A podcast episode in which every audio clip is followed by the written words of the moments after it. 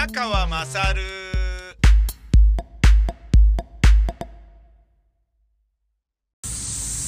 お前の母ちゃん宮川勝です。確かに、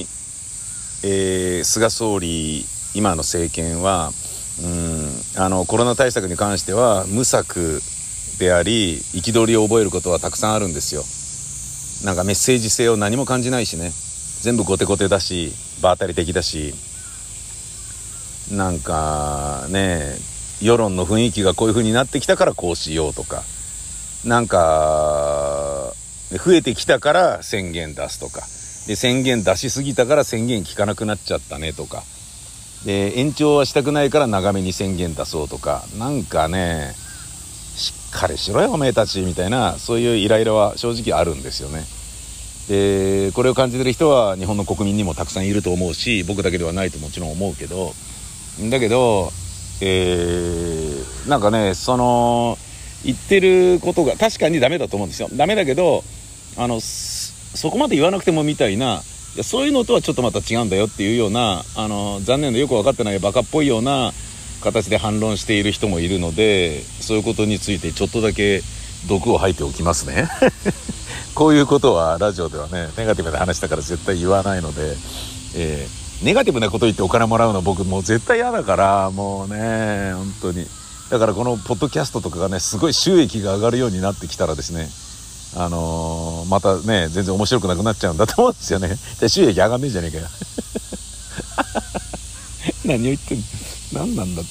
あの、えー、例えばね3000人がねえー、あの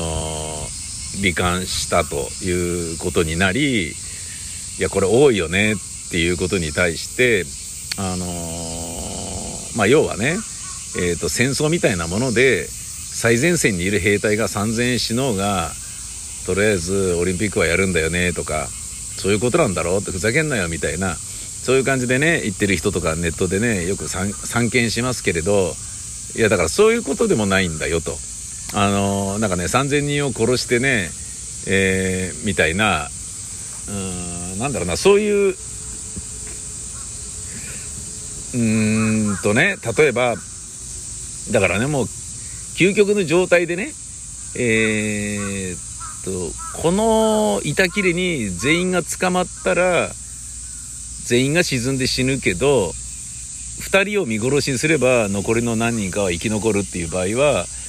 その2人をね、殺すって一番死にそうなやつをね、切り倒して溺れ死にさせるみたいな、そういう究極の選択があるじゃないですか。そんなようなレベルの話じゃないよっていう気がまずしてるのと、あともうシンプルにその3000人を犠牲にしてるってわけじゃなくてその3000人の罹患者とかっていうのはねえあのだってウイルスなわけだからどんなに頑張ったって誰かがかかっちゃうのはしょうがないわけででかかるやつがいたら死ぬ人が出てくるのはしょうがないわけでそれがもしかしたら自分になっちゃうかもしれないっていうのもしょうがないわけじゃん。あまりにも自分はかかりたくないとかあまりにも自分は知りたくないって思ってるからその気持ちを単純に菅政権のせいにして菅政権は無能だとかね、こんなに私は努力してるのに周りに努力してないやつがいるからこんなに広まってるじゃないかと。私の努力が報われないのが嫌だ許せないっていうことで菅総理を文句言ってるとしか思えないんだよね。それはもうなんかねどうなの？としか僕も思わないのね。うん。でその3000人を犠牲にしてっていうことで言うとあのだって考えてみてほしいのはさ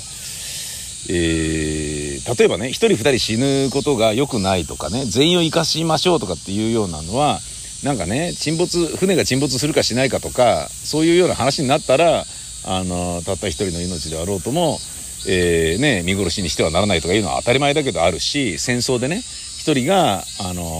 捕虜として取られていてそれ人質で取られてるね。その人質一人殺してもいいからいいからもう突入しちゃおうぜみたいなこととかは絶対あってはいけないと思うしあるわけはないよね。それはそれでいいと思うんだけどなんだけどあの、このケースは違うからさ、明らかに。あのー、言ってみれば、えっ、ー、と、オートバイ乗ってる人の中で事故で死ぬ人がいるんだから、オートバイそのものを許可するべきじゃないよって言ってるのに等しいレベルのトンチンカンだなと僕は思ってるんですよね。で車の事故があるのに、ね、なんで車を許してるんだよ、行動を走ってるの許してるんだよ、ふざけんなよ、みたいなね。あの、そういうこと。プロレスでね、あの背骨折って死ぬ人がいるのにプロレスとかいうのを職業として認めてるって何なんだよとか、ね、それと同じようなことなんじゃないかなと僕は思うんですよね。うん、あのとはいえ今の政権がやってるコロナ対策を肯定するつもりは全くないんですよ。あのー、ここは良かったねって思うことさえもないね。うん、あのあれすらイラッときてるからね僕はね3密っていう言葉をね考えたっていうそのキャッチコピーとしての緑のタヌキ小池さんねあれさえもうるせえよみたいにしか思ってないので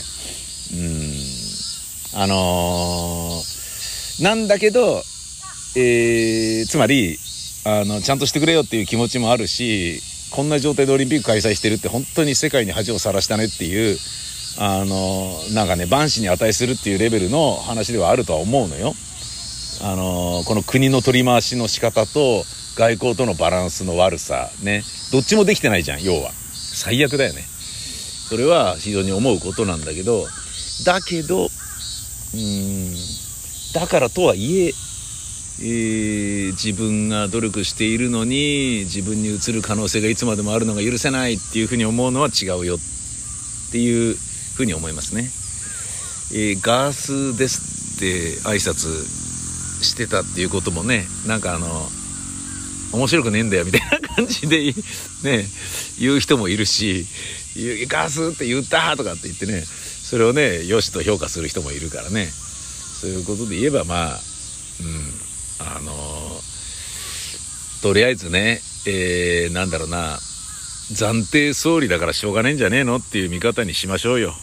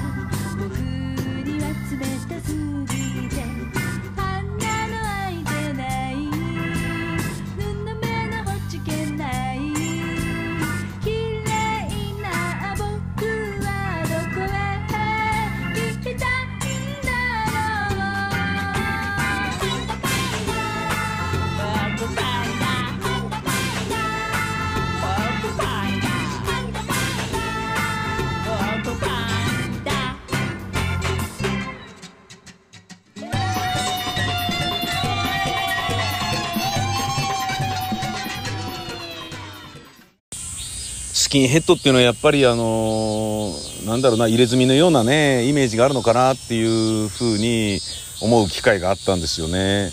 あの、やっぱ危ないのかなっていう危ないやつかもしれないというふうに思われてるのかなっていうそういう気がしてならないのね。あの、実は、えーと、僕の家の近くの、えーと自衛隊の朝霞駐屯地であのー、なんかね、物々しいなというようなことはあの気づいてたんですよ。車やバイクや自転車で通るたびにね。えー、昨日ねと、自転車で通ったら、あ、そういうことかって思ったのが、オリンピックの射撃が、えー、もうそろそろ始まったんですけど、予備が、予備戦かなんかが始まったんだけど、そのオリンピックの射撃の会場らしいんだよね。朝霞駐屯地があの自衛隊の朝霞基地っていうの、ね、なんかわかんないけどあの要は陸軍のところだよね。あそうなんだ。だからかと思ってでいろんなねでっかいバスとかで選手とかねそういう国の人たちでしょうね。川越街道走ってきたんじゃないの？わかんないけど、ね、大泉学園の学園通りから来るわけはないと思うので川越街道から来たんじゃないかなと思うんだけど現れましてね。物々しくね「どうぞ」とかって「ピーピーピー」とかって入ってなんかあの要は交通誘導員が結構な人数いるのよ。でいろんな街行く道行く人を見てるんだよね。睨んだりとかしてんのよ。でそこでいきなりスキンヘッドのじじいが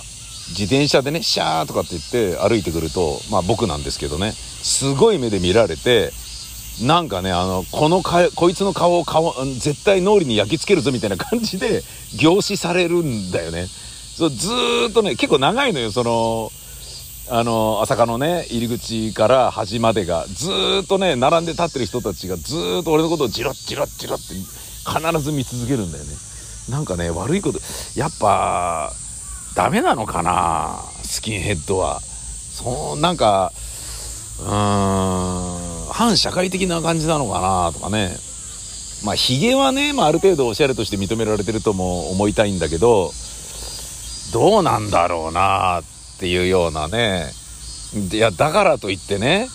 あの良い子に見せるために髪の毛伸ばすとかっていうのも違うじゃないですか。だってめっちゃ気持ちいいからね。スキンヘッドってみんなやってごらんよ本当に。一回やってみるといいよ。本当に気持ちいいぜ。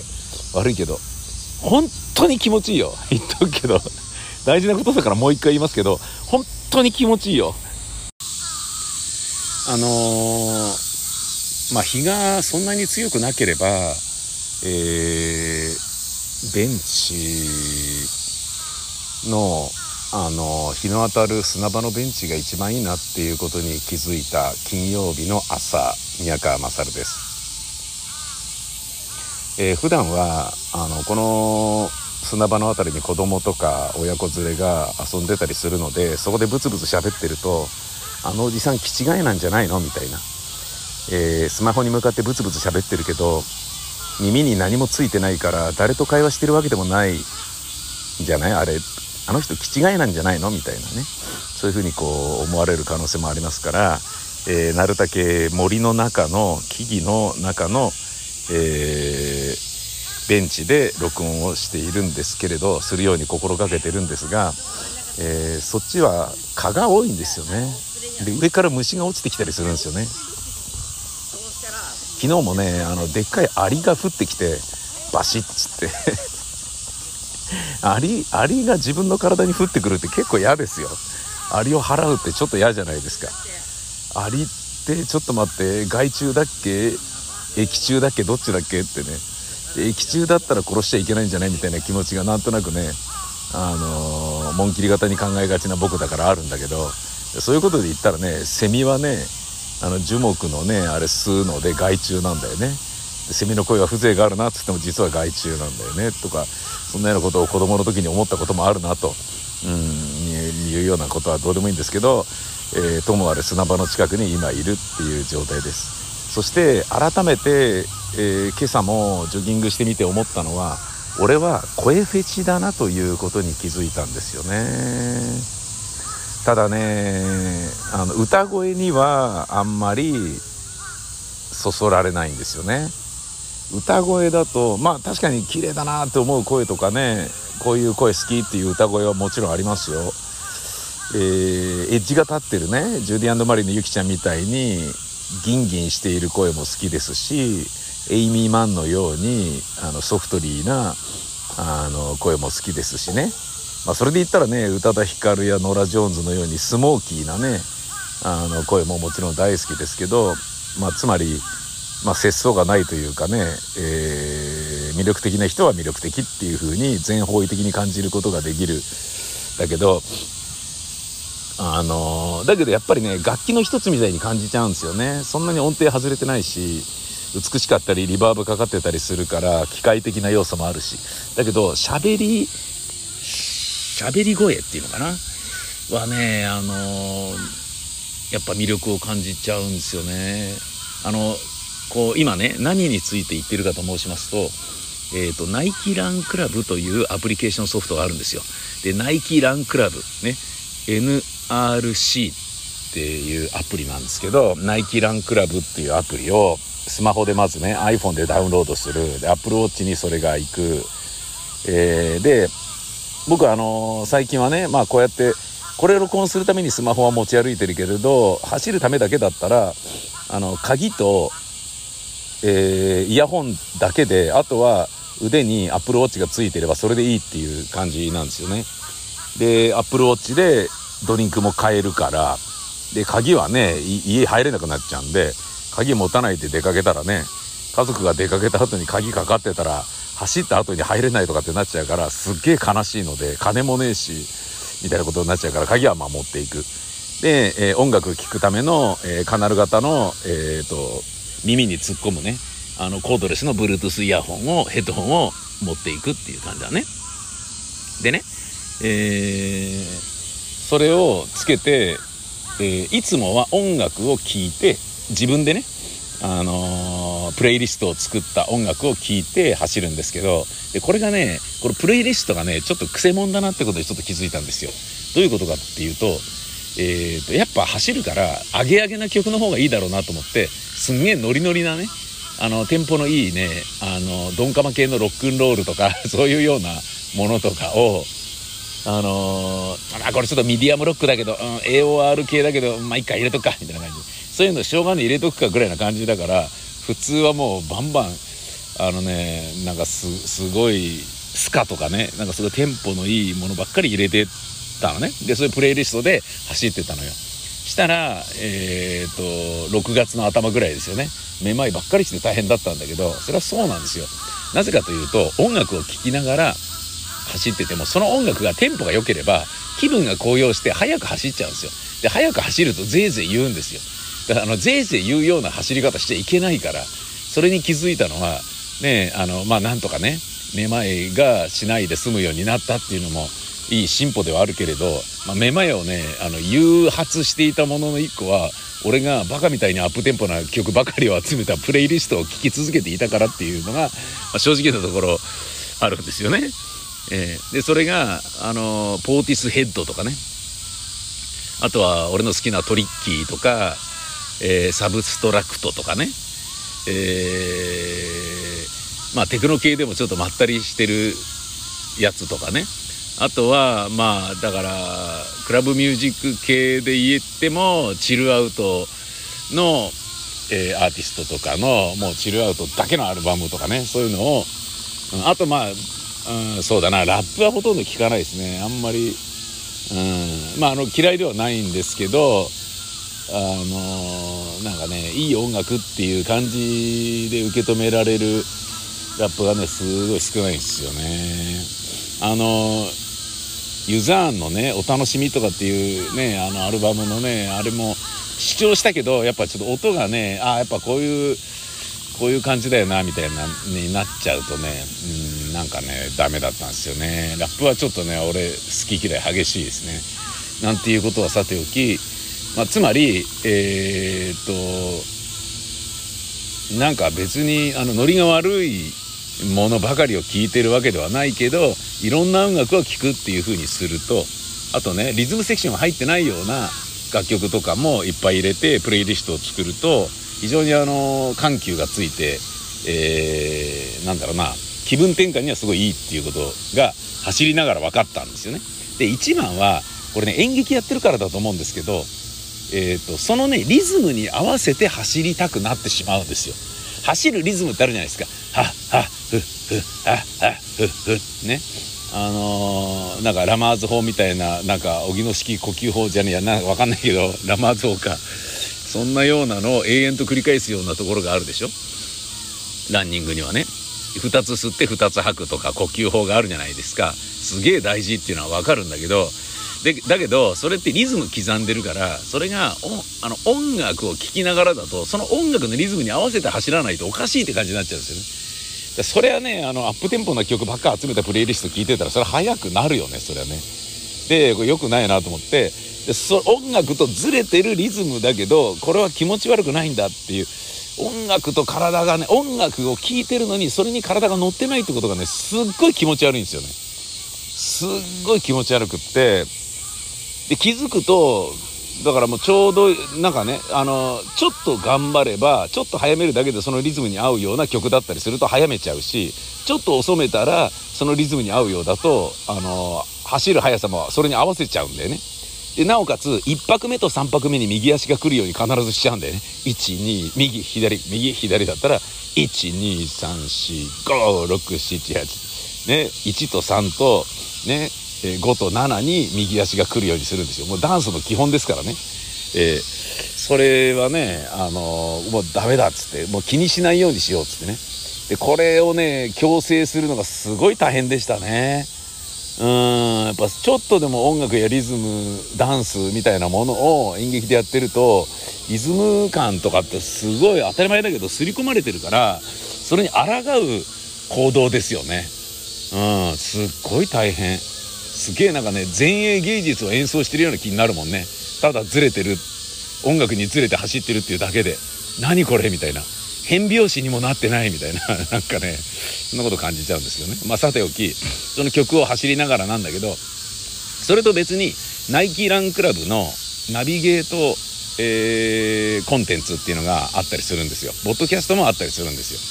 でそれを今日ね、うんまあ、たまには聞いてみっかと思って2度目のロングランっていうのを聞いてみたんですよ。42分間なんだけど、えー、まあいつも僕1時間以上走ってるのでまあ、それ終わってからも走ってたんですけどね。でそれを聞くとですねいい感じにガイドしてくれるんですよ女の人が。それがねナイキランクラブのアプリに出てくる今日今日のそのアプリの中に入ってくる人は2度目なんですけど、えー、ナイキラントレーナーの香織さんっていう人なんですよね。俺ねちょっと多分香りに恋したね。俺ナイキランクラブの香りに惚れたね。きっと惚れたね。いやわかんないです。全然わかんないですけど。知らないですけど、えー、多分そんなことないですけど。あったら別にがっかりするんだと思うんですけど。ね。えー、でホテル連れ込んで服脱がせたらこいつ口くせえなとか思ってがっかりして帰れとか言っちゃうかもしんないんですけど いやそんなことはないですよ。なんてひどいこと言ってんだよ。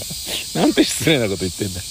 俺はちょっとね今の段階で言うとナイキランクラブのナイキラントレーナーの香織さんに惚れたね。愛してるね。そのぐらいちょっとあのー、まあねうんまあこういうの言うのなんなんですけどね。俺今日ね朝ね走ったんですけどね42分間ね香織ちゃんがねちょっと付き添っててくれたんだよねずっとね。で耳元でねすごいいろんなことね話してくれたんだよね。あいつ俺に気があるんじゃねえかなと思うんだよね。俺もねちょっとねその愛に応えてねもう俺も彼女のこと好きになってもいいかなみたいなそんな気持ちなんだよね。バカだ。バカすぎる。バカすぎる。いやあのね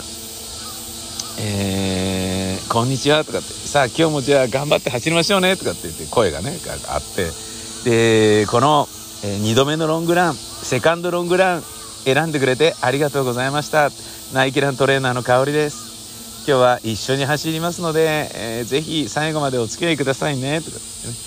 でまあ走るにあたりいろんなコツとかねモチベーションを上げるのをいろいろ言ってくれるんですよ。すげえ助かるんですよ。今日はもしかしたら体調が悪いかもしれません。あなたの体調は昨日走りすぎたからちょっと疲れてるのかもしれません。だけど、まあ、そういう気持ちをね、えー、でも走ろうと思ったからこのアプリをスタートさせてくれたわけです。つまりあなたの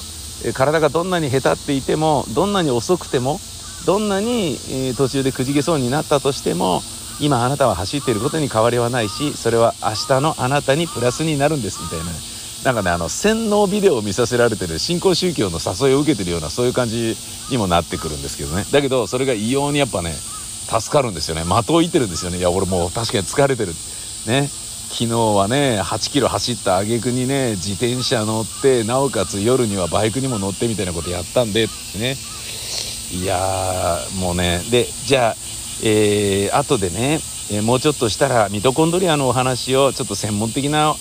えー、単語も出てきますけど、え後ほど筋肉がどうやったら、え育っていくのかの構造について簡単に概要だけご説明しますので専門的な単語も出てきますけどお楽しみにね。ではまた後ほどすぐに戻ってくるのでまたね。って言ってね。で音がちょっと途切れるわけですよ。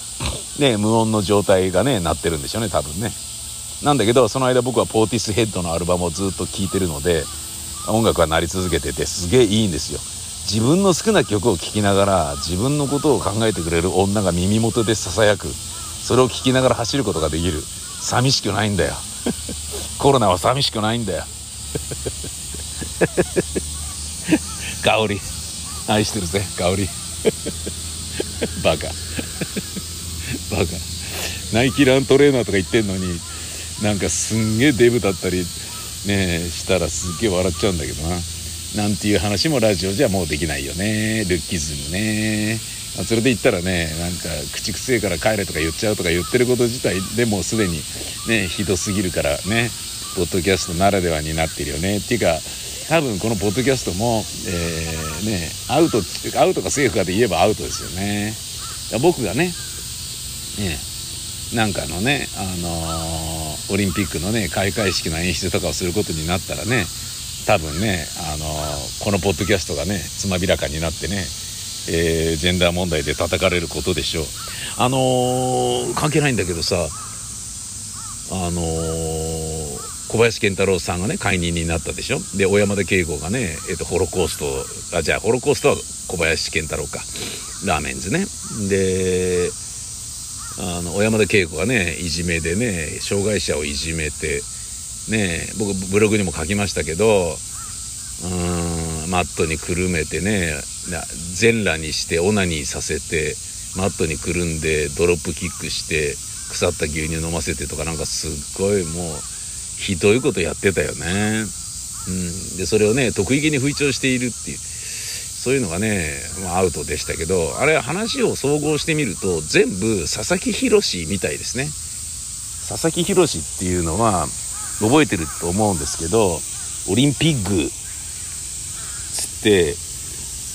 渡辺直美に豚の格好をさせてオリンピックっていうのがブーブー言いながらとかっていうくっそつまんない世界最悪の案を提案して振付師の美紀子さんたちをがっかりさせてねあのもうみんなやめましたよね。椎名林檎とかそういうのやってらんねえよみたいな感じでね。あのあのクソ野郎がねやっぱその延期になったかといいことにその途中まで進んでいたものをあこれ多分俺もうちょっとこの座組を牛耳れるなっていうふうに思ったんだと思うんですよ。つまり菅政権も橋本聖子もその開会式の演出に関して調整なんかできないから丸投げするしかなかったんですよねで電通の、ね、出身者であのね、ちゃんとしたクリエイターでいい年のおっさんってなれば、まあちゃんとしてんじゃねえの？って任しときゃいいんじゃねえみたいな感じになったんだと思うんだよ。で、なんでこんなやつが演出家なんだよとか、なんでこんなやつが歌歌うんだよとかっていうのをいちいち言ってる場合じゃないと。で、そもそもね、文化的なことわからないのだから、政治家は。ね、特に日本の政治家全くわかんないじゃないですか。クソじゃないですか。その文化的なことに関して言えばね。あの、だから演劇とかのね、女性とかね、そういうのもね女性って助けて成り立つね助成金のね交付とかもなんかねあの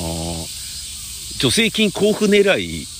をするつまり歴史的に有意義っぽいよとか面白そうとかじゃなくてあのこういうのはくだらなくなさそうだからお金出してもいいんじゃないみたいなね。なんかねあの時代劇とかね。新選組とかさなんかあと歴史のなんとかとかね。あのでそれで稼ごうとしているクソバカ演劇人とかもカスみたいな演劇人いっぱいいるんだよね。例えばね拉致問題をそのまま演劇にするとかってなったらやっぱ助成金降りやすいじゃん。助成金狙いの公演っていうのがあるわけよでそれをねほまあもちろんねその社会的に意義を考えてやってる集団とかももちろんあるんだけどじゃあそれで文化育つかっていうとそういうわけではないじゃんか。ねえで社会的なことやってるからって見に行こうかって言ったらそんなことないわけじゃんか。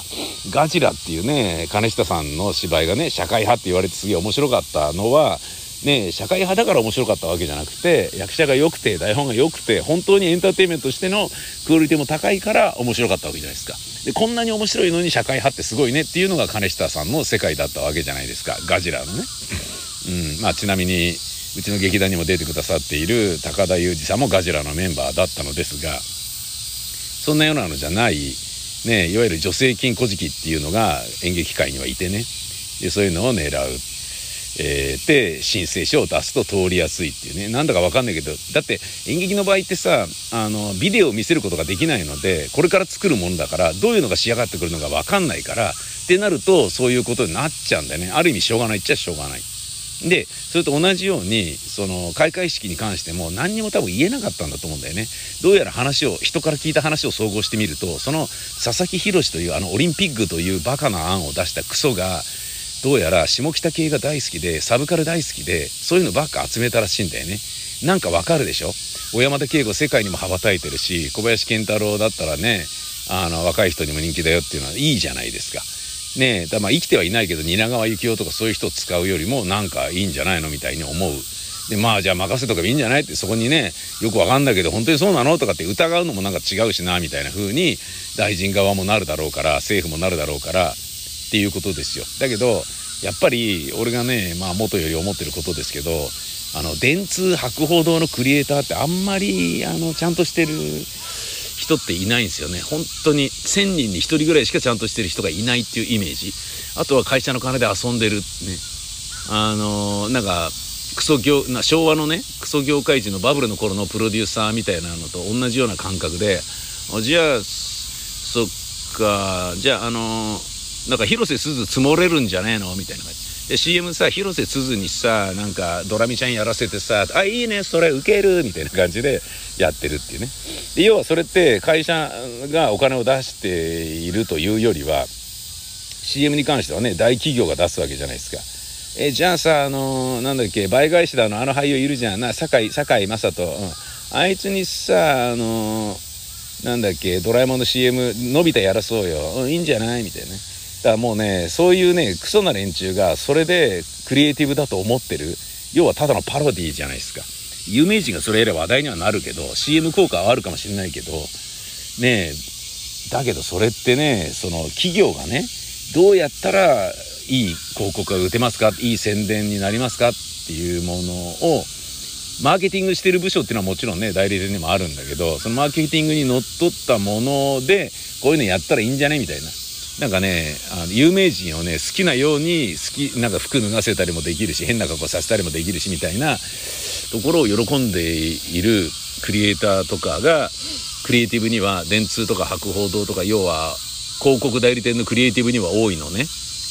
でその人たちが言うことをあうまく調整するのがあの代理店の営業マンなんだよね。営業マンはすごい本当に頑張ってて狭間産業で泣きそうになったりね飛ばされたりとかいうのを繰り返してるわけだよ。で、まあ、こういう案が上がってるんですけどっていうのを持ってってスポンサーから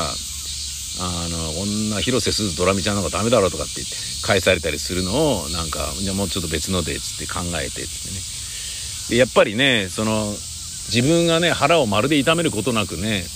有名人に変な格好させたりとかそれがね CM で何度も何度もねテレビでかかるとかっていうのを越にいることができる5万越になれる人っていうのはたくさんいるからそういうなんかねそういうことを喜べる